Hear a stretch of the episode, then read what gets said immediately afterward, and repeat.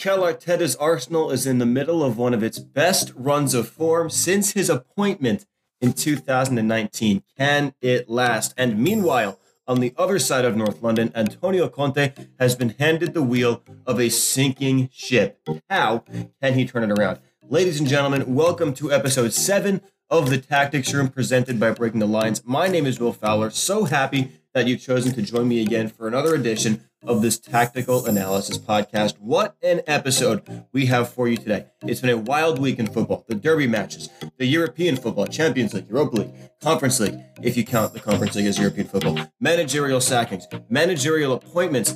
But with all of that going on, we're going to lock straight in on North London, where two clubs heading in opposite directions reside. First, on the white side of the region, Tottenham Hotspur have been in a downward spiral since reaching the Champions League final three seasons ago, but they may have just made one of the biggest managerial appointments in the club's history to turn them back in the right direction. Antonio Conte, the serial winner, is taking over Spurs and all of their beautifully frustrating footballers. We'll talk about Conte and what a potential Spurs setup looks like underneath his reign. But first, we start with the red side, Arsenal, who are sitting fifth in the Premier League despite the worst three match start to a season in Premier League history. And we all remember that, don't we? Three matches, three losses, zero goals scored. And then there was an international break. So there was two weeks to sit on it. But a solidified defense, smart acquisitions, a keeper in top form, and an attacking quartet with bundles of young, exciting talent have Arsenal fans dreaming of a top four finish. But can they get there? I had the chance to speak with Aiden Soucek, aka I Test FB on Twitter, to discuss exactly that. Aiden is an avid Arsenal supporter with impressive eyes for the game. And in our conversation, we spoke about things like how has Pep Guardiola influenced Mikel Arteta's coaching tactics? What makes the transformed defense so special in the first place? And finally, after two years of preaching, of preaching patience, are we finally starting to see what Mikel Arteta's Arsenal looks like? Aiden, I want to thank you again for coming onto the podcast. I know I learned a lot through it, and I hope the listeners can as well. Here's my chat with Aiden Soucek. So I'm joined now by Aiden Soucek, Aiden at iTest Football on Twitter, uh, Arsenal supporter, Arsenal tactician, you could say, one of our contributors at Breaking the Lines. Um, and he's written some fantastic, fantastic player profiles. So go and check them out. Aiden, thank you for jumping on the tactics room. So happy you're here. Thanks for having me, Will. Um, I'm happy to be here and, and grateful for the opportunity. So let, let's uh, jump right in then, because I think I know we spoke a little bit prior to the recording, and just to give the, the listeners an idea of what our goal is for this conversation is we're, we're, we're coming at the, this Arsenal discussion from two different sides of, of a rivalry, you could say. I will keep my, my biases out of this discussion. I will try to see this in an objective light. But I know you yourself are, are um, at least on, on Twitter, you are a, a, a keen eye for, for Arsenal Football Club, the way that they the way that they play, the little things they do, the tactics of the way Mikel Arteta sets up this Arsenal team. So um, the big thing that I want to to kind of get to the bottom of is specifically Mikel Arteta, his tactics, and what he's trying to do with the players that he now has. So that's the end goal for for for what I think we'll we'll try to knock out for today. Um, but the first and the most important thing that that I want to ask you about in terms of Mikel Arteta, because I know you're a big Arteta supporter. That's the profile picture on, on, on Twitter is the Arteta at PSG. Um, and you've been a, a strong advocate for Arteta even even prior to this recent run of good form. So um, specifically with you, how have you seen this man, Mikel Arteta, former captain, first time major manager, tactically evolve from when he first took the job at Arsenal to now? Because there have been obvious improvements um, in a number of, of different areas.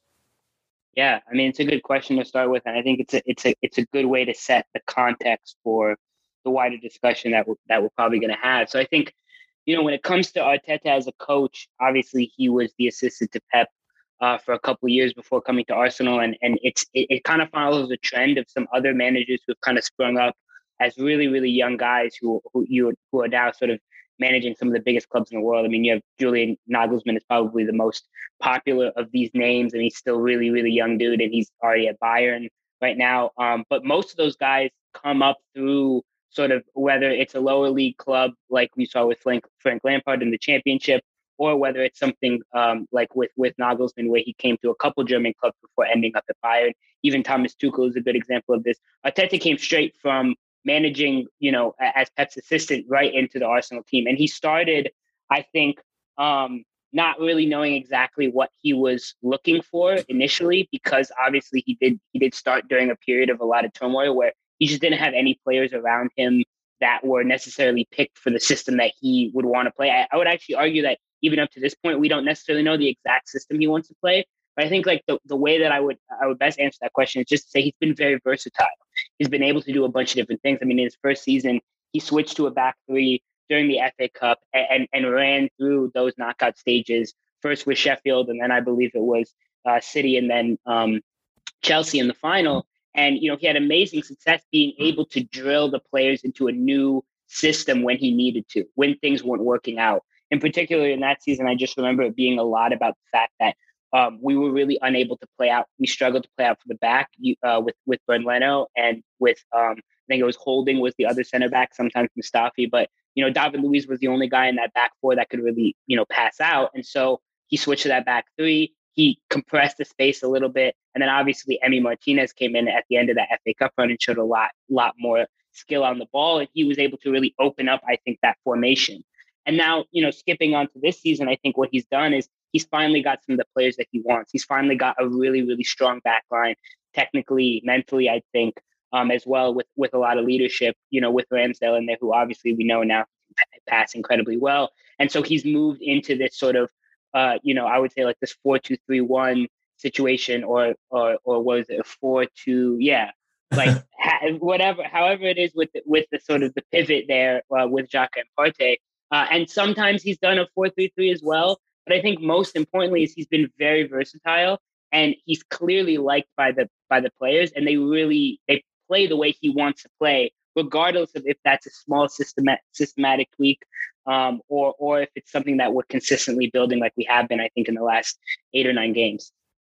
So uh, there's a lot that you just went through, and I'm glad you touched on it because I have three or four different aspects of that answer that I, I would like to dive into with you. But the first one, and you mentioned it, um, Arteta, his road to this managerial seat has been different from others in the sense that we look at at some first time managers in the last couple of years who've entered, who, who've gone and, and, and coached their their clubs that they played at as players. And they've gone there largely through two different routes. And there's the Arteta route, which is coming up first as an assistant, as you mentioned, under Pep Guardiola.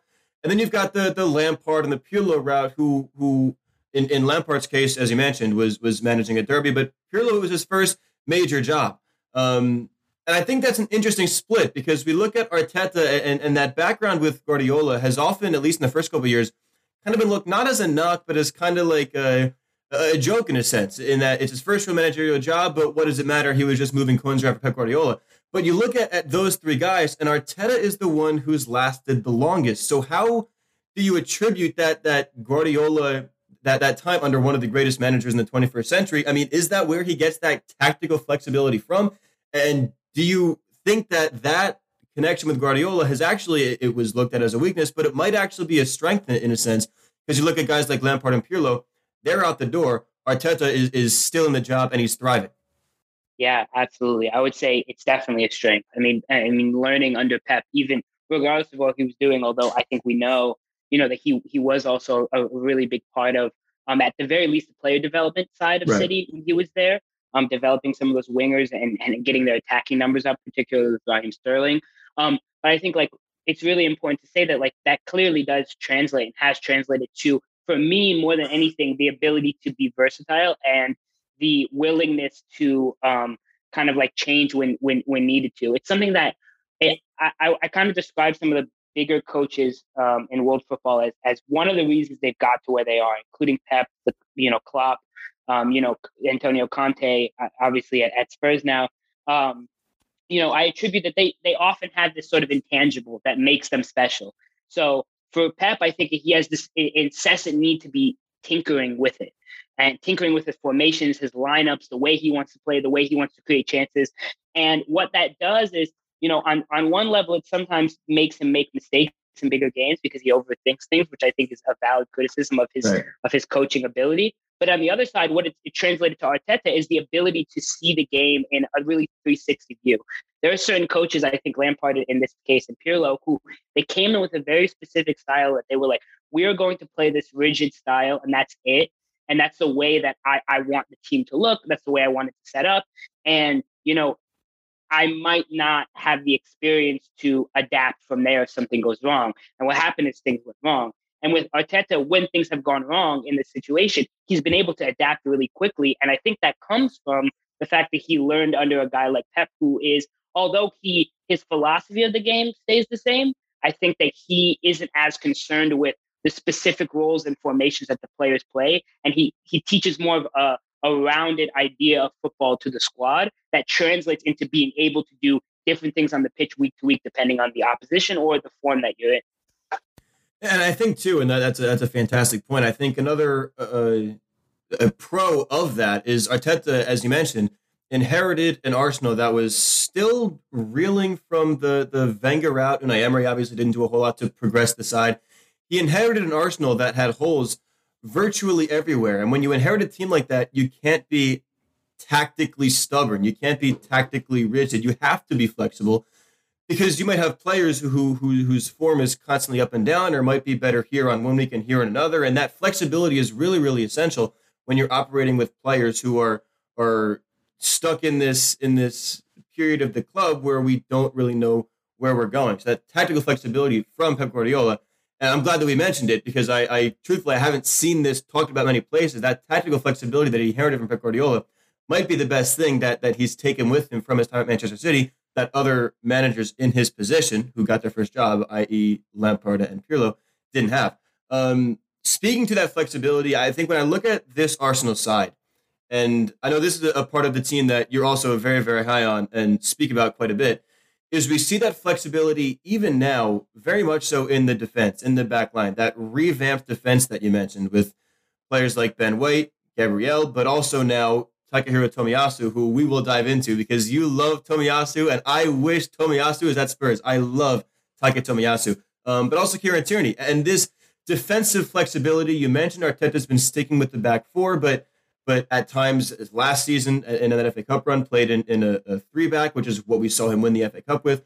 Um, how has that defensive flexibility made this backline so good? Because Arsenal in, in 12 months have gone from one of the most frustrating, leaky defenses with names like, as you mentioned, David Luiz, Rob Holding, to now, really, you can say, one of the most consistent defenses, arguably in the Premier League. Is that due to its flexibility and its ability to do multiple things at once?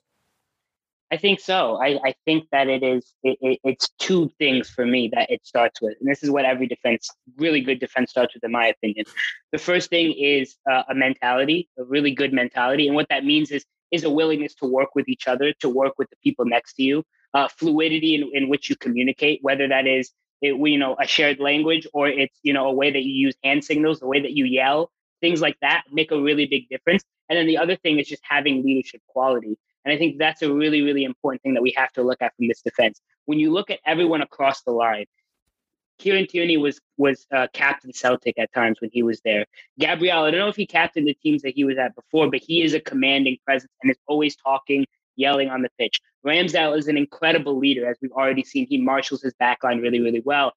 Takahiro Tomiyasu has also captained t- sides at youth level. He was always sort of like the leader growing up. When I, when I was doing research for the piece, I actually wrote for Breaking the Lines um, about Tomiyasu. You know, there's a lot about him and his leadership quality growing up, his ability to sort of just like see through adversity and really want to succeed. And then you have Ben White, who, you know, has operated in systems like at Brighton and at Leeds, where you have commanding presences around him, more veterans at the center back position who, you know, are able to help him out. And so he's found, Arteta has found this perfect balance, right? Where you have the right mixture of leadership and good mentality. And then from there, the secondary element of it is technical quality because he wants to play out from the back. And what he's found is, is a group of guys who, in my opinion, is they're the most technically um, uh, skilled backline in the entire league. And and the reason why the last piece for that for me was Tomiyasu having the ability to invert as a right back is um, rare in the league as we've seen right now. It's not a lot of players that can do that. And most importantly, he can play with both feet, right? So he has this incredible technical security already, but he also has these physical attributes that give him such an edge. Gabriel's passing has been much much better this this year. I mean, he still sometimes um, lacks a, a little bit of awareness over his right shoulder, but I think a lot of times, you know, he's been really, really good and really, really calm. And then Ben White and, and Ramsdale are two of the most technically proficient, um, you know, one of the most technically proficient goalkeepers and then one of the most technically proficient center backs. I mean, you know, Ben White could play in midfield if eh, very, very comfortably. I, I, I'm pretty confident about that. Um, and then Kieran Tierney, of course, as well as Nuno Tavares, who stepped in the last couple games. Again, really high technical quality, security, so that when things do go wrong at the back, they have the tools, those players have the tools to one, talk to each other and figure it out. And two, the technical ability to, you know, you know, make those clearances that you need and also be a part of the attack, right? So that there's not this massive separation between attack and defense, which has been the issue for Arsenal for a really, really long time. Right. And I think another player that we can throw into that conversation in terms of, of being a, a link, somebody who's been a liaison between the two and who also is, is technically proficient not part of the defense, but but Thomas Partey, who is who's Mikel Arteta's crown jewel in midfield. At least he's supposed to be. Obviously, his form has been up and down. He's been very good for Arsenal this season. But another player who's difficult to take off the ball, uh, progresses the ball well, and can drop into the defense when you've got players like Tomiyasu and Kieran Tierney flanking up the pitch. And that's what I love about this Arsenal defense is is that flexibility is there. And you, you speak on Tomiyasu, and, and this is again I, I read your your player analysis on Taki Tomiyasu if you're listening, and if you haven't, go and read it because it's brilliant. But Tomiyasu, I mean, we speak about it was a deadline day move.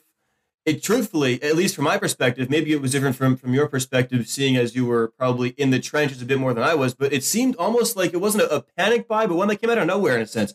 Tomiyasu to Arsenal. It was, it was a deadline day move. Spurs were very heavily linked with Tomiyasu as well. And when that move went through, we looked at Tomiyasu and and his his scouting report was he's a, he's he plays center back and he plays right back, but he's not really a consistent starter at either. He plays both. And I think that was painted as a weakness in a sense, as oh, he doesn't play center back, he doesn't play right back. That is proven. Would you say that that's arguably proven to be his biggest strength, his ability to play at right back despite playing as a, a, a center back in a back three in Serie A, and his ability to do both, and as you said, his technical ability to progress the ball, which is what Arteta has been trying to do with this defense since he joined the club? Yeah, I, I think it is. I think, to be honest with you, um, it's his dynamism that makes him such an important part. And it, it's the dynamism of all the players in that back four as well.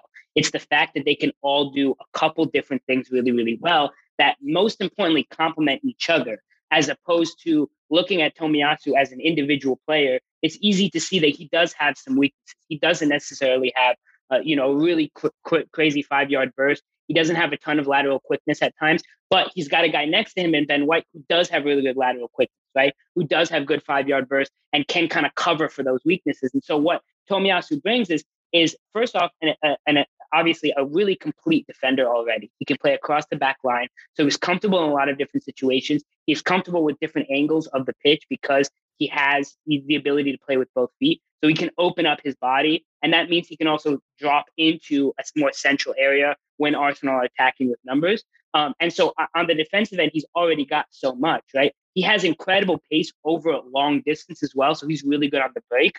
Um, I think you can see a couple examples of that potentially against Villa. But there's been a lot of times too when he's going forward and you can see him overlapping really well too. And what I think the idea of t- signing Tomiyasu was for me, it was going to be between Emerson Royal and Tomiyasu. And one was going to go to Spurs and one was going to go to Arsenal.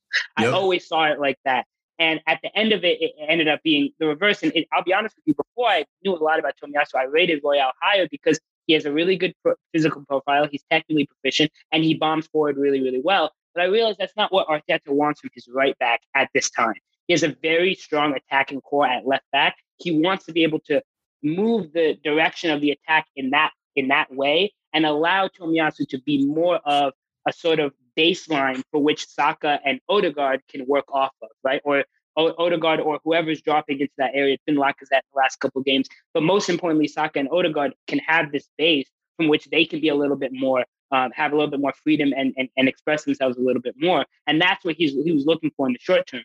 And he's been really good offensively too, in my opinion. I mean, there's, there's some amazing clips when he was playing for Bologna where he, you know, shows incredible ability to strike the strike through the ball, Gusto's really, really good ability to cross the ball, if he were able to uh, develop his uh, dribbling and his awareness when he's bombing forward a little bit better, he could become a player that is not necessarily similar to Kieran Tierney in the way that he plays, but can deliver quality balls into the box and contribute positively on the offensive end as well. So for me, it was Arteta really solidifying his defense and at the same time, um, you know, getting somebody who I think Tomiyasu is 22, um, who can develop an offensive game and has a lot of potential in that, you know, in that role. And that, that's to me what makes this Arsenal defense so scary and why it'll be so good for so long is is you mentioned it the the, the two things right the the technical ability and the willingness to work with each other and the leadership as well. But this is a defense where there is no clear cut veteran in it, but it hasn't been an issue at all because as you mentioned, Tomiyasu has his leadership ability. Ben White has has always been in his time at Brighton. He was always one of those players. Kieran Tierney, as you mentioned, wore the captain's armband at Celtic, which is one of the most the most connected clubs in Europe between team and and supporters, and the supporters loved Kieran Tierney. Um, I mean, this is a defense without that veteran, without that that David Luiz, you could say, who but but they they haven't needed one. They they've all been so willing to work together, and Aaron Ramsdale too, to in a sense. I mean, a lot of times you see young defenses with a vocal veteran goalkeeper. That's not the case for this Arsenal team either. But they've been able to to survive and thrive, and they will for for a long, long time. Um, so what's what's next in terms of the progression of Arsenal? Because one of the questions that I have for you that I haven't that I haven't been able to figure out myself is how this team plays best in or how how they they line up best in attack. Because as you mentioned, we've seen Arteta do a number of different things this season with Arsenal, and it's to be expected. And Martin Odegaard is still relatively new to this Arsenal side. Of course, he was there on loan a season ago, but um, still one of the lesser tenured players in this Arsenal team. Um, Bukayo Saka, we know he can play 7,000 different positions if he has to. Emil Smith Rowe, we know he's played centrally, he's played wide. In your mind, what is the best way for Arteta to line up this attack? Because you've also got players like Alexander Lacazette who might be on their way out, but can play centrally or can tuck in behind Aubameyang at striker who can also play over on the left. So how how does Arsenal play best in attack? What is what is your ideal front three or front four for this current state of Arteta's Arsenal? Yeah, so I, will go with a, a front four because I think that's really what he wants. I think he wants that guy in midfield to be super attacking. He wants that that that player who's dropping in, you know, a, a little bit lower than Aubameyang to be just as attacking as the front three. But I think that the most important thing is that he's found a front three, in my opinion, that are pretty much undroppable right now. He's got yeah. or three of the four, you could say, are undroppable right now. That's Smith Rowe, that's Aubameyang, and that's Saka. And um, you know, for me, Smith Rowe's un- undroppable because he is one of the best penetrative runners in the entire league. He's incredible with the ball at his feet. He can dribble amazingly well, and he has a natural chemistry with a fullback who is really good at whipping in crosses and has technical ability. So when him and KT are playing together, they play off each other really well.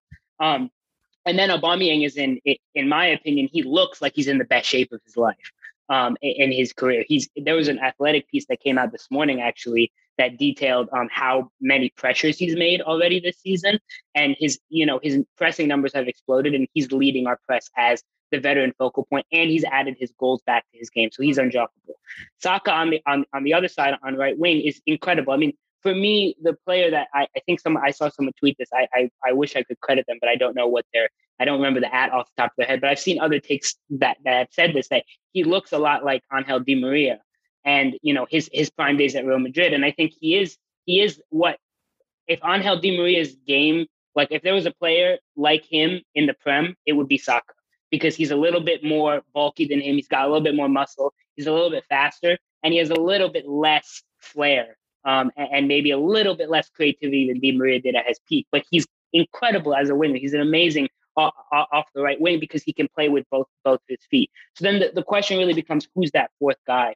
And so far, it's worked for them to rotate between um, Lacazette and, and Odegaard, and, and that has that has worked largely for them.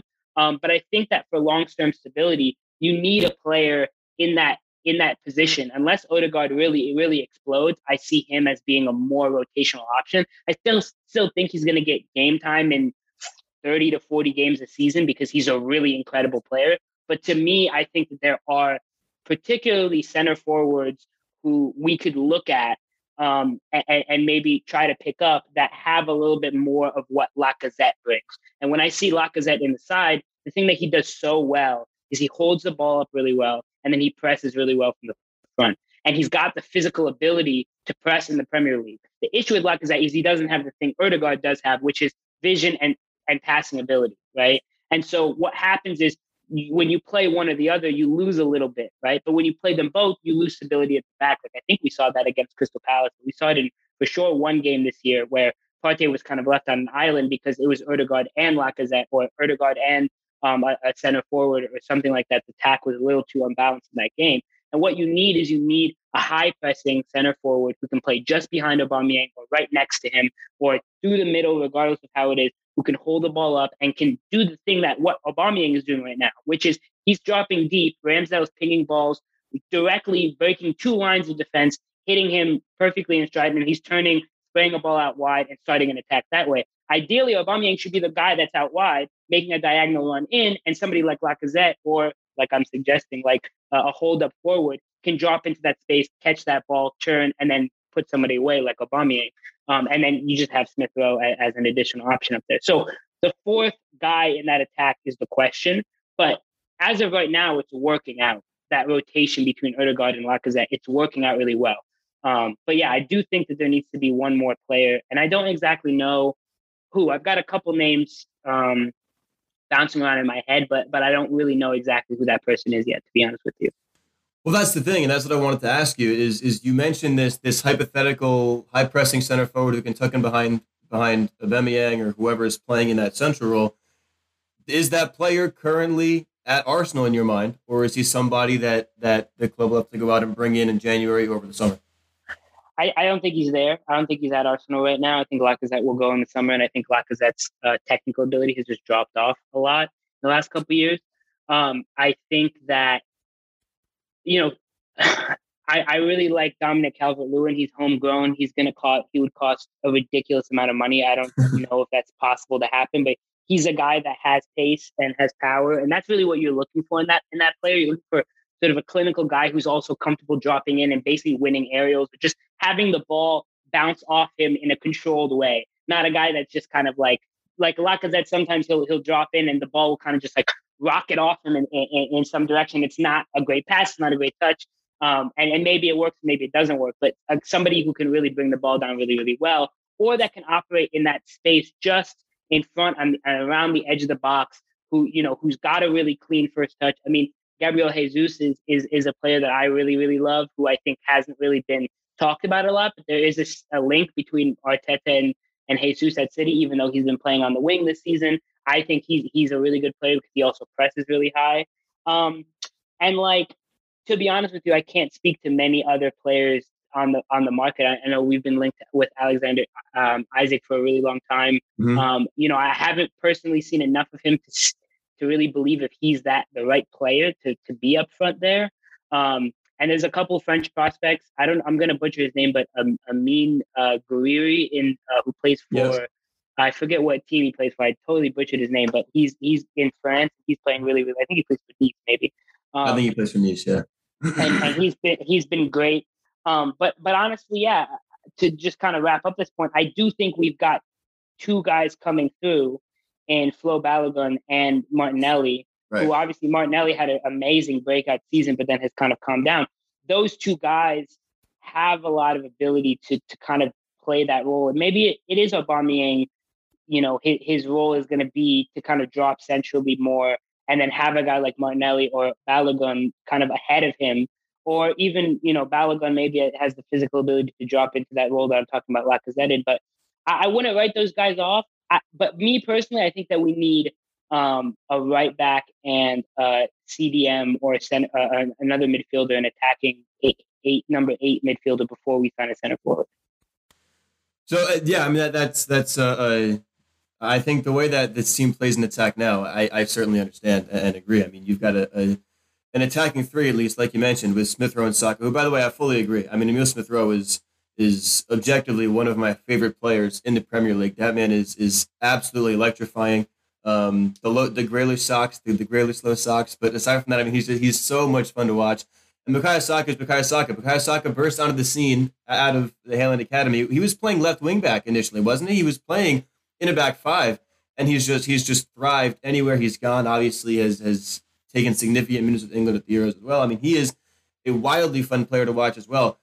These two players, and this is this is well, I don't want to say it's my last question because I things pop up and then we go on for another forty five minutes, but with Smith Rowe and and Saka, I mean, these obviously were they were not nobodies coming out of the Hale End Academy. They were they were uh, highly regarded Arsenal prospects, right? But I mean, I know you regard Saka as borderline world class. You, you've you've you've said that on multiple occasions. I don't know how if you feel similarly about Emil Smith Rowe if he's quite there yet, but were you ever expecting these two players to play integral roles like the ones they have now? Because I think they were obviously supposed to be highly regarded players but as you mentioned, these are two of Arsenal's. However, I mean, who else is undroppable in this Arsenal side for you? I mean, it's it's obviously Smith Rowe, it's obviously Saka, but um, I mean, are they your two most important players? Would you say right now? I mean, were you expecting these two to be as good as they are?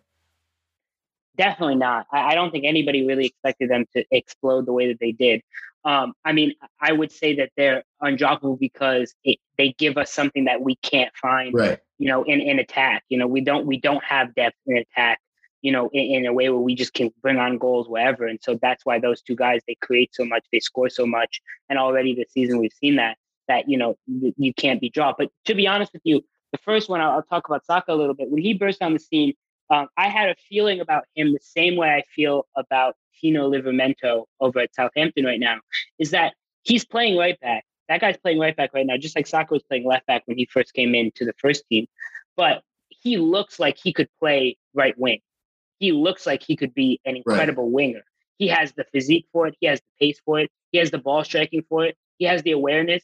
I don't know if he's got necessarily the angles in his game in the way that Saka does, which I think is what separates Saka from a lot of other young wingers, is his ability to see the see the game not just sort of from his touch line and then a 90 degree angle, but to be able to turn his body and, and see sort of the this entire part of the pitch as well. Um, but I think what's really, really important to say is that like Arteta has given both of these guys the platform to play in a system that suits their style. Smith Rowe is allowed to drop into the midfield, collect the ball, turn and run. He's allowed to be wide, high and wide on the touch line when we're breaking because he is one of our best drivers of the ball, one of our best, you know, head-on dribblers. Saka is allowed to sort of stay high and wide and collect those balls where he's able to take on a player one-on-one. And he's so good in one-on-one situations, although his form's been a little bit up and down this year because he's been playing so many games, in my opinion.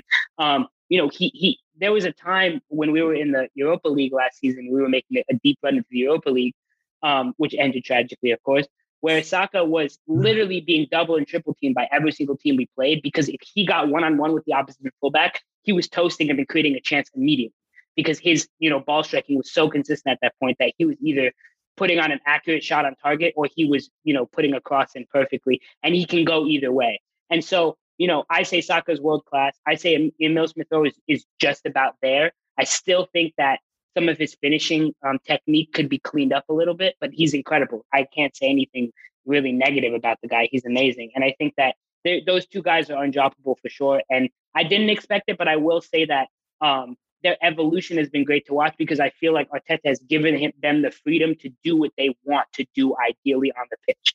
Maybe he's not asked them exactly, hey, what would you like to do? Okay, go and do it. But he's identified, okay, Saka should not be in the defensive phase. He can play there. He can play pretty much anywhere, as you as you mentioned.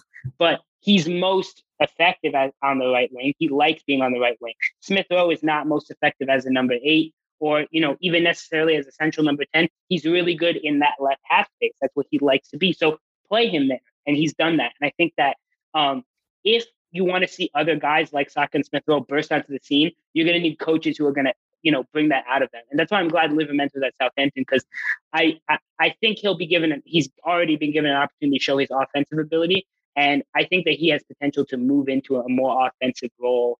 Um, even than he is now, which obviously is very offensive as he is now. But when he comes back to Chelsea, hopefully he gets a chance to be, or I don't know if he, well, he's at, at, at a permanent Southampton, but I'm assuming Chelsea would have first dibs potentially if if he were to go out again or, or, or leave the club. But um, yeah, it's, it's a lot about the coach giving them the freedom to do what they want to do.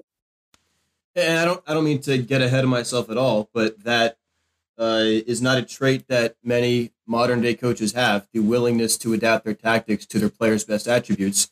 And you look at player at, at managers like Brendan Rodgers, Graham Potter, Those are two managers who do that, and those are two of the most highly regarded managers in the entire league. So again, don't mean to get ahead of myself, but it is uh, it is a, a, rare trait, and it's one that is obviously working, particularly with those two. Um, all right, let's let's tie a nice little bow on this because I know I said I said pre-show that we're going to shoot for 15 minutes. I think we're approaching 30, and I have not regretted a single thing. This has been a fantastic conversation, but um, we do have to wrap up eventually.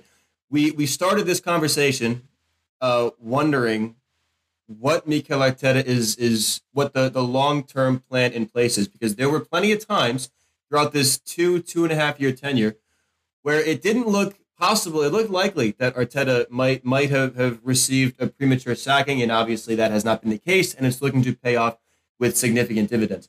Um, as a I, I think he may have escaped that that realm now, though, because we're looking at this this Arsenal, and now we can see what Arteta is trying to do, and this is uh, the, team is constantly evolving and adapting to his tactics. Is this and the again? I don't, I'm going on and on. But the excuse when, when Arsenal, not excuse, but the reasoning when Arsenal found themselves in poor form was that well, this is not Mikel Arteta's team. This is the one that he inherited. Give him time to bring in his players, and we'll see how that turns out. Is this Mikel Arteta's team, or is there still room to grow and to changes to make? Yeah, I mean, I think it is his team. Um, and I think I think I tweeted something like this after um, the the the game, whatever the game was that was right after City. Um, I tweeted after that game that this is I was maybe Norwich, Norwich or it was, it was Burnley, but um, you know this is the team that he's got. This is he's found a consistent eleven, and he's you know the guy who's brought majority of those guys through. There's only two or three of them that would that you know have been at the club longer than that have that was that have really survived his tenure up to this point.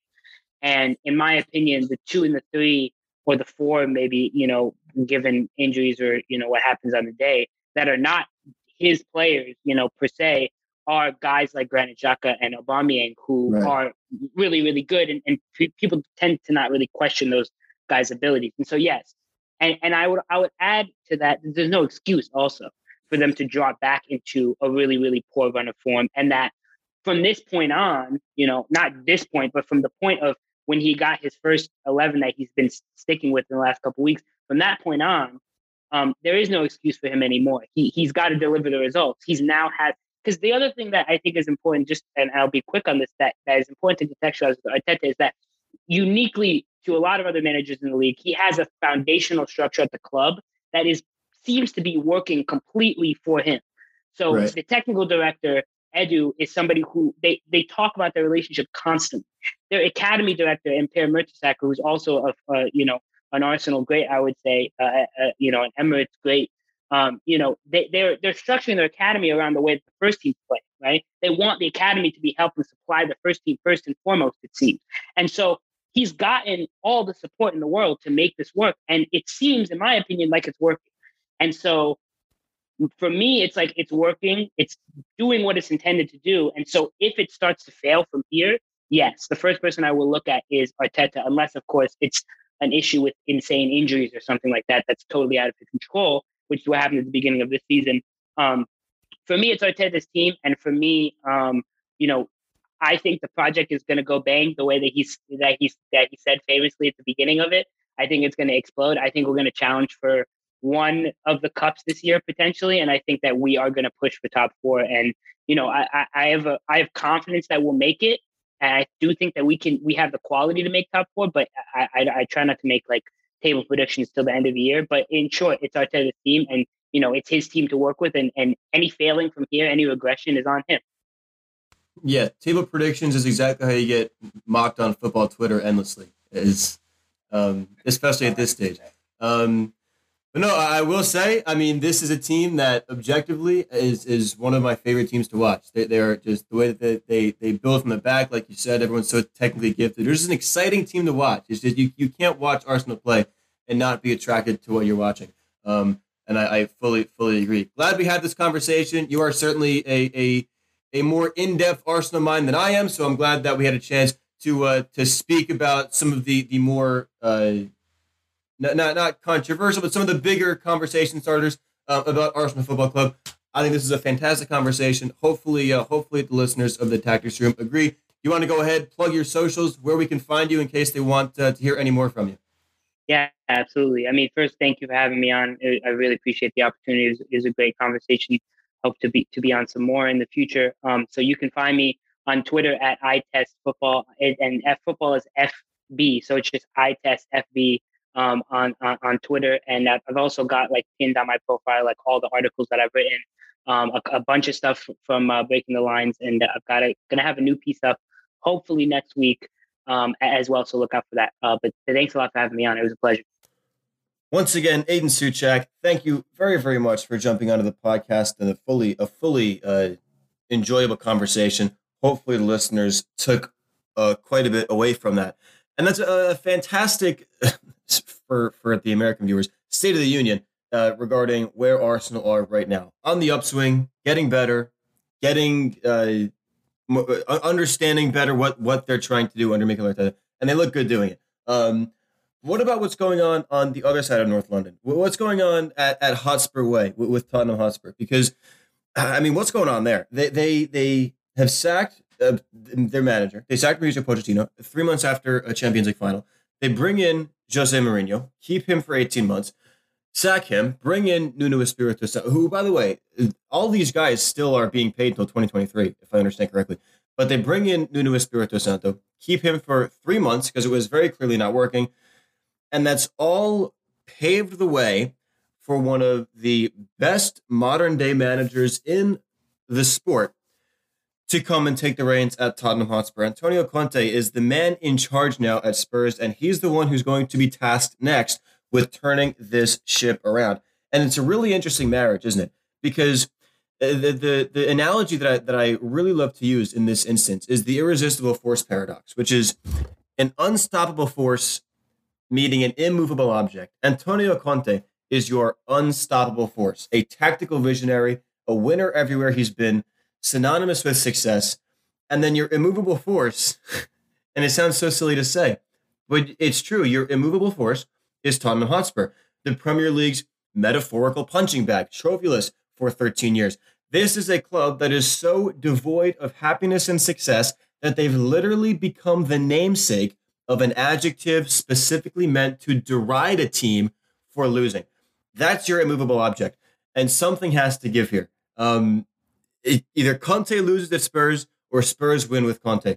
I don't know which one it will be yet, but it's going to be fascinating to watch. Um, what's what's interesting about this marriage, this Conte to Spurs marriage, is that it didn't start on uh, what November second, November third, when he was officially appointed. It actually goes a bit further back than that. So before we dive into what Spurs under Conte will look like, let's take a look at, at briefly the background of of their history because it does go back a bit further than just late October, early November. So Spurs, as we know, and as I mentioned, uh, were in the market for a manager after sacking uh, Jose Mourinho in April. Of course, that was just days prior to a Carabao Cup final. Threw everybody up in arms, kind of wondering what in the world Danny Levy was doing. Also, you'll remember that happened a couple of days. Uh, no, actually, I think it was during the whole European Super League uh, conundrum drama. I think Spurs maybe used that time as, a, oh, we can do this quietly and just get rid of the guy who hadn't been working while everyone is all up in arms about this bizarre Super League. Um, I guess it worked to an extent. We're still talking about it, so it wasn't very quiet. But that's when Mourinho was sacked. In Mourinho's place came Ryan Mason, who uh, it, Spurs were his boyhood club. He'd been with the club since I think he was nine years old. Came up through the academy. One of uh, one of the the finest exports at the time was Ryan Mason. Um, but of course, suffered a skull fracture on loan at Hull. Had to to retire early from the sport. Then got into coaching. He'd been in the youth academy, and then he gets the job as interim first team coach. Um, Mason statistically wasn't terrible. He he he won four of his six Premier League matches in charge. Won his uh, became the youngest Premier League coach to coach a game, youngest Premier League coach to win a game. Um, but everybody knew that that was not permanent. And in the meantime, while Ryan Mason was leading his boyhood club out uh, and standing on the touchline managing Spurs, Antonio Conte was in Italy winning Serie A with Inter Milan ending a nine year reign of terror that Juventus had over Italian football. That, by the way, Antonio Conte started with Juventus in the early 2010s.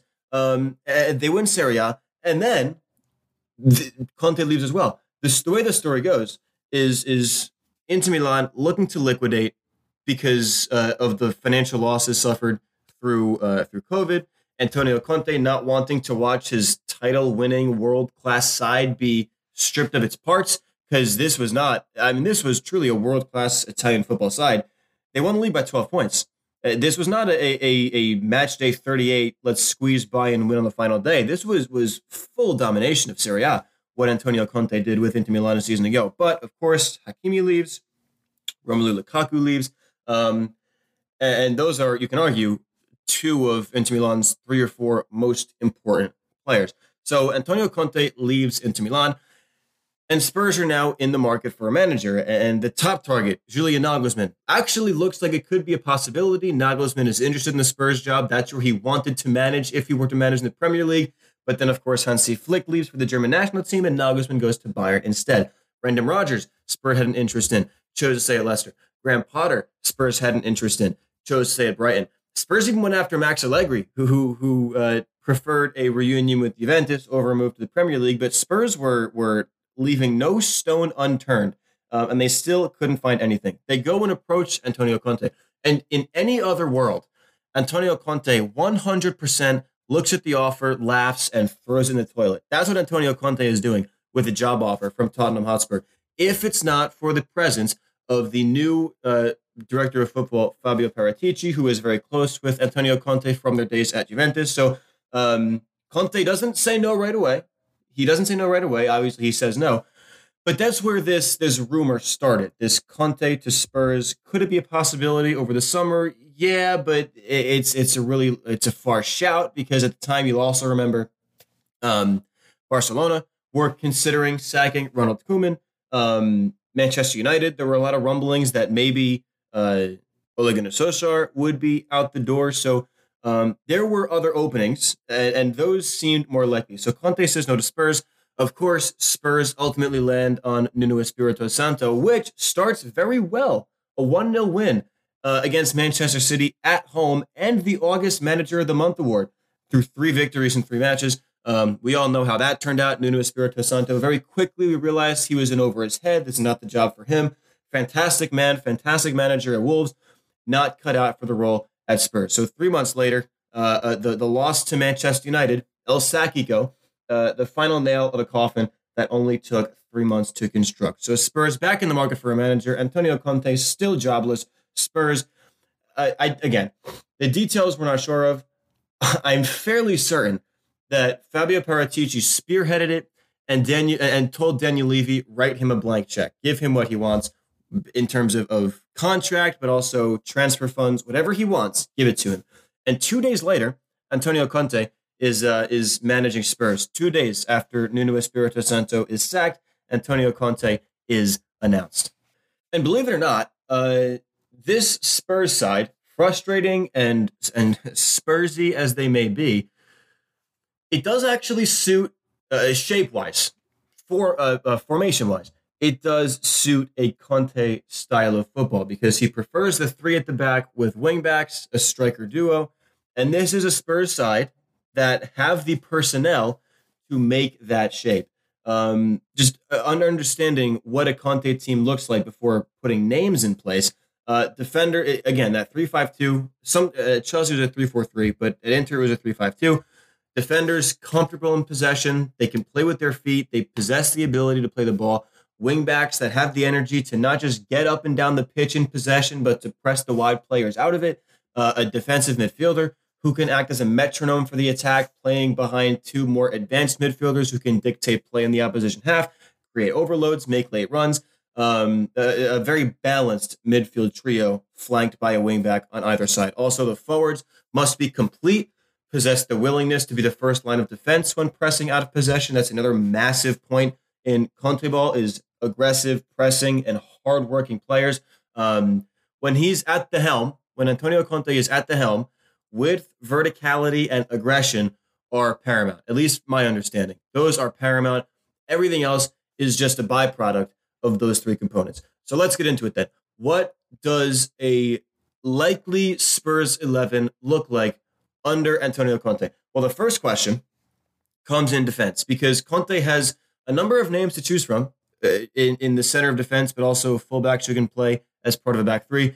The issue is none of them are particularly threatening, with the exception of Christian Romero, of course, the summer signing from Atalanta, Serie A's defender of the year a season ago, who should take the first place in Antonio Conte's preferred back three, if not just because he's the most skilled central defender, also because he's a comfortable defender, plays with his feet, not afraid to step into midfield to make a tackle, play a ball forward.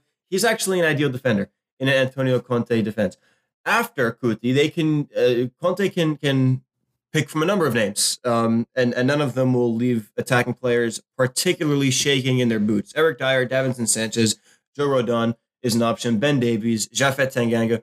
I would be surprised if Eric Dier didn't at least start with a place in this defensive three. Uh, his physicality is something that will likely uh, uh, draw the the interest of Antonio Conte. Of course, Dier is a player who, you know, mis- mistakes aside, does play with passion, um, understands what it means to wear the, the Spurs crest on his chest, and he's got a tendency to hit long balls, sometimes good, sometimes bad. But uh, as we mentioned, defenders who can play the ball are are important in an Antonio Conte system. So I would say Cuti is in the defense, Eric Dier is in the defense.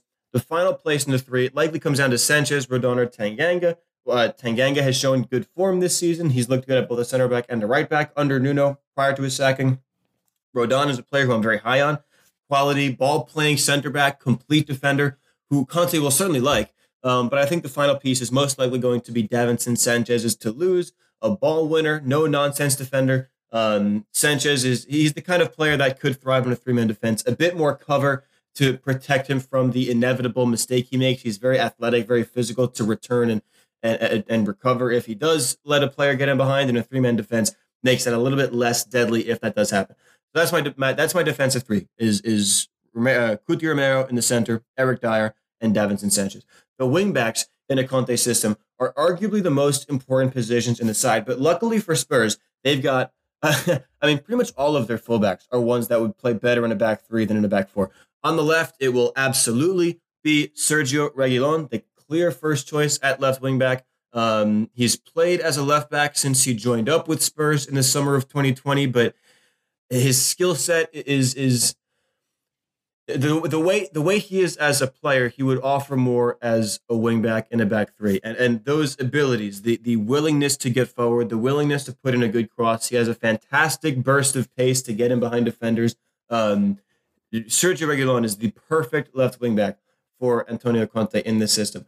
Over on the right, bit of a positional battle because you've got a new signing Emerson Royal from Barcelona but you've also got Matt Doherty, who's become a bit of an outcast in this Spurs locker room and among Spurs supporters because of his his lack of form, and now he can hardly get into the team's eleven.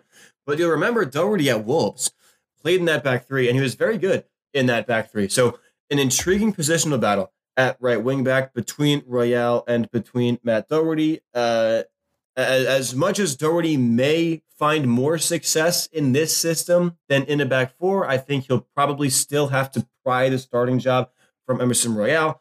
Uh, Emerson has gotten the, the start in both the midweek European Conference League tie against Vitesse and also the Premier League tie against Everton, in which Spurs drew nil nil.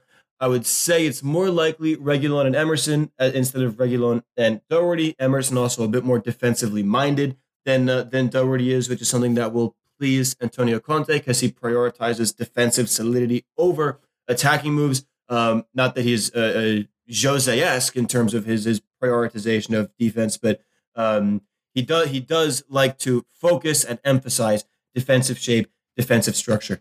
The center of midfield is where we find another, another crucial position in in Antonio Conte formation, and Spurs are thin in midfield. It should be said. Um, not not uh, numbers wise, they've got a decent amount of central midfielders. The issue is they don't have players who can perfectly fit the roles that Antonio Conte wants them to fit. So we look at this midfield three, and as I mentioned, you've got a holding midfielder and two more advanced midfielders. Actually, in Spurs' first two matches under Conte, we've seen a three-four-three and that includes obviously uh, uh, an attacker, a winger in place of one of those midfielders. But I think I don't think it'll be too long before we see him go to a three-five-two. Um, when he does shift to that three-five-two, the the maybe the service level obvious answer for the player in that pivot is Pierre Emile Højbjerg, a, a metronomic midfielder, can can progress play, good on the ball, slows the game down when he has it. But I think we might actually see Conte hand this role to young Oliver Skipp, who's actually he's been a mainstay in the team since rejoining following a loan spell at Norwich. Um, Skipp, a defensive midfielder who can as well progress the ball. He's looked good in his first few matches with Spurs. Um, well, he's been up and down, but he's looked he's looked mostly good in his first few matches with Spurs, and of course, he was fantastic on loan with Norwich in the Championship a season ago. One of their best players en route to uh, re-earning promotion. So I think Skipp is the player in that holding role only because, uh, and we saw it during the Euros, Pierre-Emile Højbjerg can offer more when he gets into advanced positions. He was uh, Denmark's, uh, maybe him alongside Joachim Mæhle, maybe Mikkel Damsgaard, one of Denmark's best players at the Euros over the summer. So I wouldn't be shocked if you saw Højbjerg take one of those more advanced roles, somebody who can link with Skipp, drop into uh, drop into a double pivot if he has to, but more importantly, play the ball to the flanks, cover ground, use his energy to create overloads. And again, we saw that during the Euros how effective he can be at doing that. The final midfield place should be a creative midfielder who can pull the defense out of position, make runs into the box. Again, uh, like everybody else in this team, high energy, high work rate. And Spurs don't have a player who fits that mold perfectly quite yet. But I would be interested, and, and we've seen Conte show a bit of a propensity towards this player in terms of his substitution tactics. I would be interested to see that role go to Giovanni Lo Celso, who, if you're a Spurs supporter, you understand the frustrations that come with a player like Lo Celso, along with basically every other player in this team. But uh, in terms of what he can offer in a Conte system, he can be the one to create overloads on the left or on the right. And I don't, I don't want to. He, he's not Nicolo Barella, not even close in terms of, of of style of play. But he can offer some similar things. Again, they're not like for like midfielders, but there are some similarities between the two. Uh, their abilities to dribble forward with the ball, their abilities to both create shooting opportunities. Believe it or not, both Lo Celso and Barella are in the top 10% of midfielders in shot creating actions. And that might be surprising to hear for, for, Spurs supporters because Lo has been so on the outside, on the periphery, it seems. But when he's on the pitch, he does generate shot creating actions actually at a better rate than, than Nicolo Barella does. Um, even might even be Lo excuse me, Lo might even be able to offer something that Barella didn't, which is defensive contribution. The Argentine Giovanni Lo Celso, 99th percentile of midfielders. 99th percentile. That means he's in the top 1% of midfielders in tackles, tackles one, dribblers tackled, pressures, successful pressures, and tackles plus interceptions. So, in other words, a high work rate central midfielder who can create shots, who can move. He's a player that Antonio Conte may already have started to fall in love with. He's been one of Conte's uh, I, I, believe he did. He didn't start in the Vitesse game, but I'm pretty sure Lo was subbed on both against Vitesse and against uh, Everton. So uh, we may be seeing Antonio Conte give Lo these extra looks because he wants to find a way to insert him into the team. Uh, the attacking two, not rocket science. Harry Kane, Heung-min already one of the most prolific attacking duos in Premier League history. Already one of the most, and uh, form-wise this season, maybe not so, but in general one of the most dangerous attacking duos in European football. Those two will start at the top, and actually, it, it's it's going to be very fun to watch when we do see it. We can see Kane act as that Lukaku, the complete forward, can drop in, receive the ball in the half space, create chances. Son is the Lautaro of this of this shape. He's the one who can get get wide, which is where he he obviously has played in the past. Make runs in behind, wreak havoc, Kane and Kane X Son at the top of a Conte 352 is so, so intriguing. So here's my 11. Here's my likely Antonio Conte 11. It's Hugo Lloris in goal. Didn't even mention him because I didn't have to. Uh, the three man defense of Eric Dier, Cuti Romero, and Davinson Sanchez. Uh, Sergio Reguilon, Emerson Royal at wingback, Oliver Skipp playing in the holding role, Giovanni Lo Celso and Pierre-Emile Højbjerg playing ahead of him with Harry Kane and Heung-min Son uh, as that attacking two. Now, how could this change if Conte wants to bring in some changes? How that was a great sentence, by the way. How can this change if Conte wants to bring in changes? What what switches can Conte make in this team? Well, one name that I've already mentioned that I, I want to mention again is Joe Rodon, because I genuinely think with an extended run of the team, Rodon could be a player who could find consistent minutes and be consistently good in a Conte back three. Again, a complete defender, physical, knows how to use his body, but also a player of the ball. Very much that when he was uh, playing in the championship before his move to Spurs. Uh, that doesn't go away. Uh, Joe Rodon is a center back who I think should at some point get a run in Conte's shape. Even even if if I'm wrong about Joe Rodon, I think his skill set is enough to earn a decent look in this Conte back three. Will it work? I think so. If it doesn't, so be it. At least we know. I'd like to see Rodon in this defense. Um, another player that I think could make this very intriguing is, of course, Matt Doherty, who we touched on a little bit. Um, Dele Alli could be the player to play as that most advanced in a midfield three, and the reasoning behind that. And, and I know Dele has become a bit of a meme, both among Spurs supporters and just among Premier League fans as a whole. He's become a bit of a meme in terms of how how uh, how, how little he does off the ball and how he prioritizes flair over over linking attacking moves. But I do wonder if we could see, and I, am going to sound like an idiot saying this because I, I've called out so many people for using this exact phrase. Oh, maybe we could see a different Dele. But I think there's actually a chance we could see a different Dele under Antonio Conte only because he's now playing.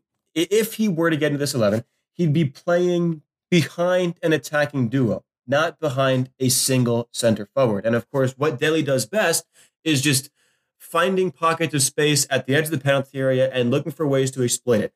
He's one of the best, both in the Spurs team and arguably in the Premier League, at finding those pockets and just exploiting them. Uh, say what you want about everything else. That's what Dele does really, really well. There's bound to be more of those pockets with both Harry Kane and Heung-min Son playing centrally. I wonder if we could say, if, if we could see, and again, I, I feel uh, I, I feel dirty saying this because I hate when people say it. But maybe we could see a different Dele. Uh, maybe we won't, and that's fine. It's just an idea. But I, it does it does intrigue me just enough to want to see how it would how it would look. If Conte wants to release absolute anarchy in this Spurs team, and I should preface this by saying these two are just pipe dreams. Is there any chance of this happening? Likely not. Tactically, would this make sense? Who knows? They're definitely the most out there of, of anything.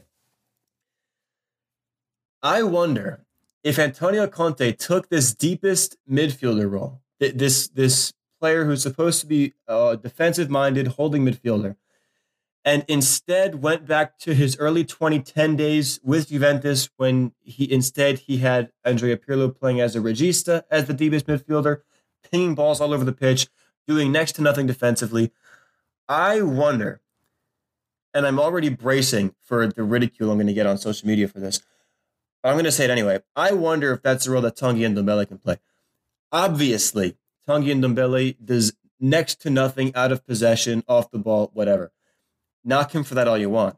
What you can't knock him for is his ability to dribble with the ball, to keep the ball at his feet, to to to withstand the press, and to break the lines, no pun intended. I think if Antonio Conte wanted to go back to that regista, Tanguy Ndombele might be the best option for it. Now, of course, that likely requires Højbjerg and Lo Celso as the two midfielders playing ahead of him because you still do need high energy, high work rate uh, midfielders. Højbjerg, who can come back and defend if necessary. Lo Celso, who can press a bit higher up the pitch. But if, if Conte wants to give Ndombele a shot at that deepest midfielder role, sacrifice his defensive contribution in favor of a player who can really progress the ball very, very well. It would be interesting to see. The other one is is Lucas Moura, who I haven't mentioned yet. I think Lucas. Uh, I, I have no idea what what the reception to these these two decisions would be. I could get absolutely clowned. I promise you. I watch this team every single week. I wonder and I, you know what? No, I'm gonna, I'm gonna be confident. I'm gonna say this one with my chest because I really, really, genuinely believe this. I want to see Lucas Moura play right wing back. There, I said it. I want to see Lucas Moura play right wing back. A technically skilled, hardworking, pacey forward could create all kinds of trouble when isolating the opposition's fullback. He could stay wide and stretch the defense, look for a ball centrally, or he could cut infield like he likes to do so much, open space for Lo Celso and Heung-min Son to get into over on the right, create gaps for everybody still in the center. But defensively, obviously on the surface, that's where the liabilities are. But defensively, I actually think his high work rate, his tenacity, and he, he, he does have a bit of a ball winning ability that we've seen in spurts.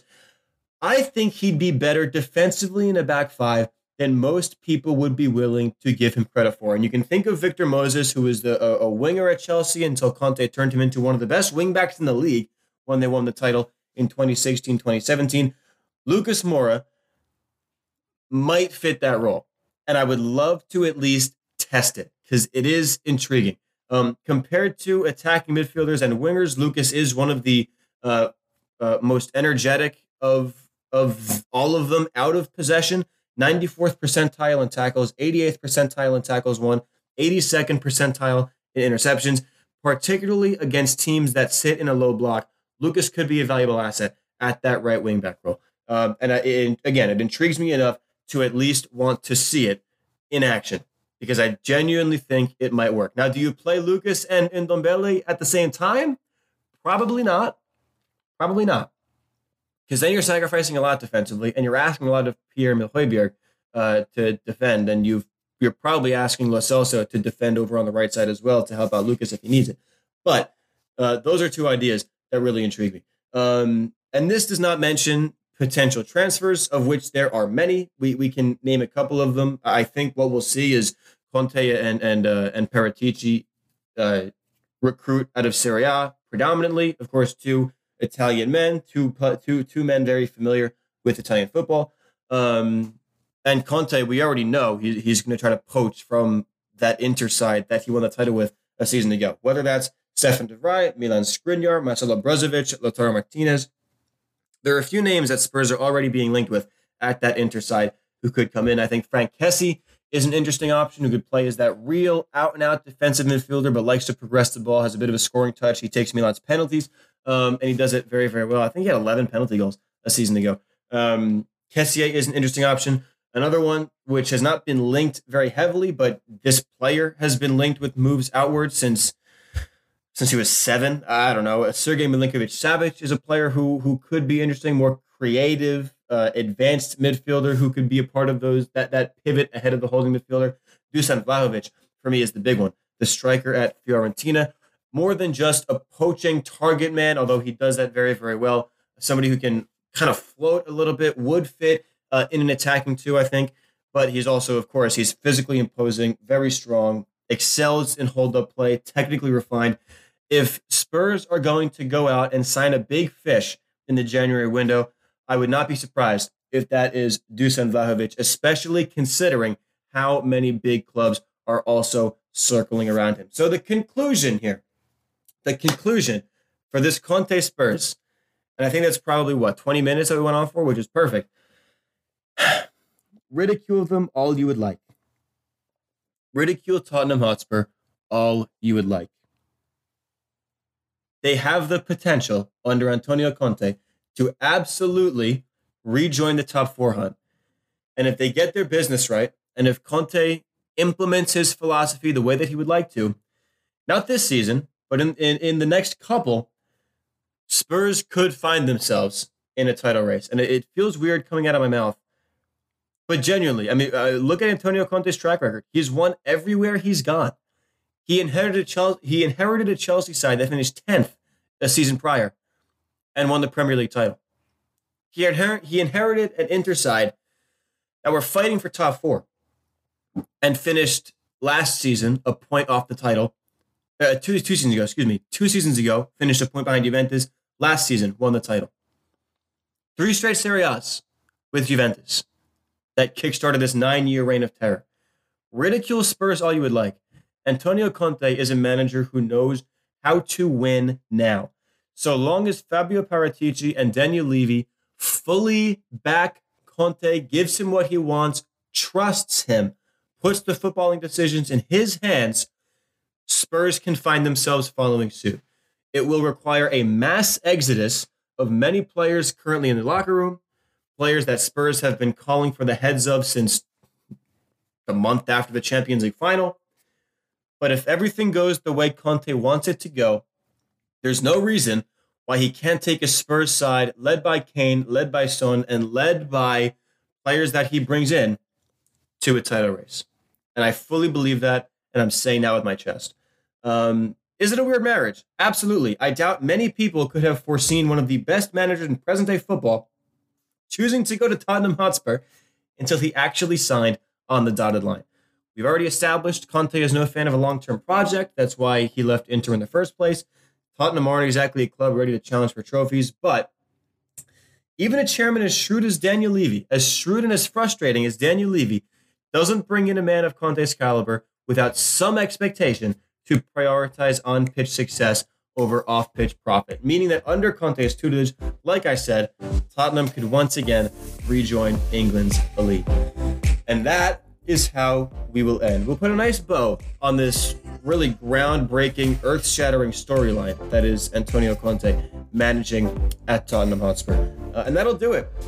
That'll do it for episode seven. Thank you so much for uh, for tuning in. Of course, only two uh, two topics on this show. Of course, the conversation with Aiden. Um, I wanted to get all of. Uh, that, that was a really fa- fantastic discussion that we had, and then this is a, a storyline that's too big to ignore. Antonio Conte at uh, at Tottenham Hotspur. So very much, uh, very much pleased that you chose to stick with me through all of it. And if you enjoyed what you heard, please go ahead and follow me on Twitter at Will Fowler5. Follow Breaking the Lines on Twitter at BTLVid. And if you like what you heard, go and check out our website as well, www.breakingthelines.com. There's plenty more of this style content over there. Tactical analyses, player analyses. I think we I think we publish an article at least every single day. Like like Breaking the Lines does numbers, folks. Like, go in and, and check them out on the website. Really, really fantastic con- content. Some of the most talented people that I've I've worked with uh, happen to write for Breaking the Line. So go and check out that website. Go and follow them on Twitter at BTLVid. Again, follow me on Twitter at WillFowler5. And finally, if you like what you heard, go and check out the six prior episodes to this one. I think and I hope we're getting better with every single episode, so in theory, this should be the best one of the seven. But that's not, that is not to say that the other six aren't worth listening to. Also, so with that said, I will see each and every one of you next week for episode eight. It's an international break. Who knows what that brings us? I have no idea what's going to be on episode 8. What I do know is that there will be an episode 8. So come back and uh, and tune in for that one. I'm looking forward to seeing each and every one of you one more time. Thank you so much for tuning in. You've been listening to the Tactics Room podcast presented by Breaking the Lines.